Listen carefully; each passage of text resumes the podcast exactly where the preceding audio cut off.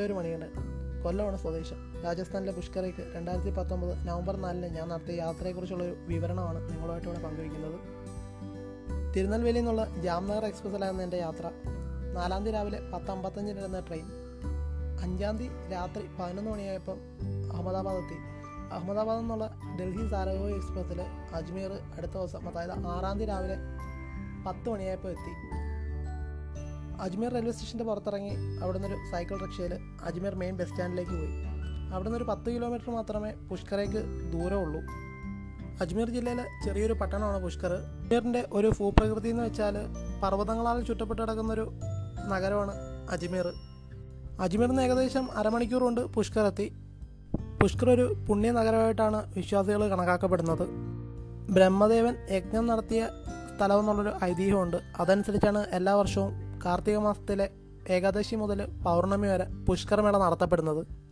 പുഷ്കറിന്റെ ഒരു പ്രത്യേകത എന്ന് വെച്ചാൽ ഒരു മരുപ്രദേശം എന്നൊക്കെ വേണമെങ്കിൽ പറയാം. അത്രയും കണ്ണെത്താ ദൂരത്തോളം ഇങ്ങനെ പരന്ന് കിടക്കുകയാണെന്നൊക്കെ വേണമെങ്കിൽ പറയാം. പുഷ്കറിന്റെ ജനസംഖ്യ പതിനയ്യായിരത്തിനും ഇരുപതിനായിരത്തിനും ഇടയ്ക്ക് മാത്രമേ ഉള്ളൂ. പക്ഷേ പുഷ്കർ ഫെസ്റ്റിവൽ കാണാൻ വരുന്നവരുടെ എണ്ണം ഏകദേശം രണ്ട് ലക്ഷത്തോളം ആൾക്കാരാണ്.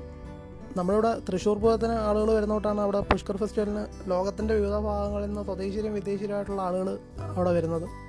പുഷ്കറിന്റെ മറ്റൊരു ആകർഷണം തെരുവുകളാണ്. ഈ തെരുവുകളിലാണ് അവിടുത്തെ മെയിൻ ബ്രഹ്മക്ഷേത്രം സ്ഥിതി ചെയ്യുന്നത്. ആ ബ്രഹ്മക്ഷേത്രത്തിലെ ഉത്സവം അനുബന്ധിച്ചാണ് പുഷ്കർമേള നടത്തപ്പെടുന്നത്. പുഷ്കർമേളയുടെ കോർഡിനേഷൻ എല്ലാം രാജസ്ഥാനിലെ ടൂറിസം പ്രൊമോഷൻ കൗൺസിലിനാണ് പുഷ്കർമേളയോടനുബന്ധിച്ച് എല്ലാ ദിവസവും വൈകുന്നേരങ്ങളിൽ രാജസ്ഥാന്റെ തനത് കലാരൂപങ്ങളുടെ പെർഫോമൻസ് അവിടെ നടത്തപ്പെടുന്നുണ്ട്. രണ്ടായിരത്തി പത്തൊമ്പതിൽ നവംബർ നാല് തൊട്ട് പന്ത്രണ്ട് വരെയാണ് പുഷ്കർമേള നടത്തപ്പെട്ടത്. ഏകദേശം ഒമ്പത് ദിവസത്തോളമായിരുന്നു കഴിഞ്ഞ വർഷത്തെ പുഷ്കർ മേളയുടെ ഡ്യൂറേഷൻ. പുഷ്കർ മേളയോടനുബന്ധിച്ച് എല്ലാ ദിവസങ്ങളിലും വ്യത്യസ്തമായ പരിപാടികളുണ്ട്. അതിൽ ആകർഷണമായിട്ട് തോന്നിയതെന്ന് വെച്ചാൽ കുതിരയുടെ നൃത്തം ഒട്ടകത്തിന്റെ നൃത്തമൊക്കെയാണ്. പിന്നെ ഏറ്റവും വലിയ മീശയുള്ളവരുടെ കോമ്പറ്റീഷനൊക്കെ ഉണ്ട് ആ കോമ്പറ്റീഷനിൽ വിജയിക്കുന്നവരെ വലിയ വലിയ ഹോട്ടലുകളുടെ ഫ്രണ്ടിൽ കൊണ്ട് നിർത്തിയിരിക്കും അതിഥികളെ സ്വീകരിക്കാൻ വേണ്ടി. പുഷ്കറിന്റെ മറ്റൊരു ആകർഷണം അവിടുത്തെ ഒട്ടകങ്ങളെയൊക്കെ അലങ്കരിച്ച് നിർത്തിയിരിക്കുന്നതാണ്. പുഷ്കർ മേളയെക്കുറിച്ച് പറയുകയാണെങ്കിൽ ലോകത്തിലെ ഏറ്റവും വലിയ ഒട്ടകച്ചന്ത നടത്തപ്പെടുന്നത് പുഷ്കർ മേളയിലാണ്. അതേപോലെ തന്നെ ഒട്ടകങ്ങളുടെ വിൽപ്പനയും പ്രദർശനവും അതേകൂട്ട് കുതിരയുടെ വിൽപ്പന പ്രദർശനം ചെമ്മരിയാടുകൾ നാൽക്കാലികൾ അവരുടെ ഓരോ ആക്സസറീസ് വിൽപ്പനയ്ക്ക് വേണ്ടി വെച്ചിരിക്കുന്ന കടകൾ ഇഷ്ടംപോലെ കാണാം. ഇപ്പം ഒട്ടകങ്ങളുടെ വരവ് വളരെ കുറഞ്ഞിട്ടുണ്ട്. അത് ഏറ്റവും കൂടുതൽ പ്രയോജനം ചെയ്തിരിക്കുന്നത് കുതിരകൾക്കാണ്. രാജസ്ഥാൻ സർക്കാർ ഒട്ടകങ്ങളുടെ കശാപ്പ് നിരോധിച്ചുകൊണ്ട് അത്തരത്തിൽ ഒട്ടകങ്ങളെ വാങ്ങാൻ വരുന്നവരുടെ എണ്ണം കുറവാണ്.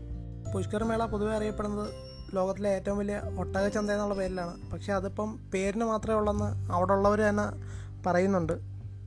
പുഷ്കറിന്റെ ഏറ്റവും നല്ല വ്യൂ ആയിട്ട് എനിക്ക് തോന്നിയത് അവിടെ ചെറിയ പാർക്കുകളിലെ ആകാശത്തൊട്ടിൽ നമ്മളിരുന്ന് പുഷ്കറെ കാണുമ്പം അത് വല്ലാത്തൊരു കാഴ്ചയാണ്. അത് നമ്മൾ കണ്ടു തന്നെ അറിയണം. നമ്മൾ ഒരു പ്രാവശ്യമെങ്കിലും പുഷ്കരമേളയ്ക്ക് പോകണമെന്നാണ് എന്റെ ഒരു ഒപ്പീനിയൻ. അത് നമുക്ക് അവിടെ ചെല്ലുമ്പോൾ മനസ്സിലാവും. നമുക്ക് ഒരിക്കലും നിരാശപ്പെടുത്താത്തൊരു സ്ഥലമാണ് പുഷ്കർ. അടുത്ത എപ്പിസോഡിൽ രാജസ്ഥാനിൽ നിന്ന് ഡൽഹിയിലേക്ക് ഞാൻ നടത്തിയ യാത്രയെക്കുറിച്ചുള്ള ചെറിയ വിവരണം നിങ്ങളുമായിട്ട് പങ്കുവയ്ക്കാം. ബായ്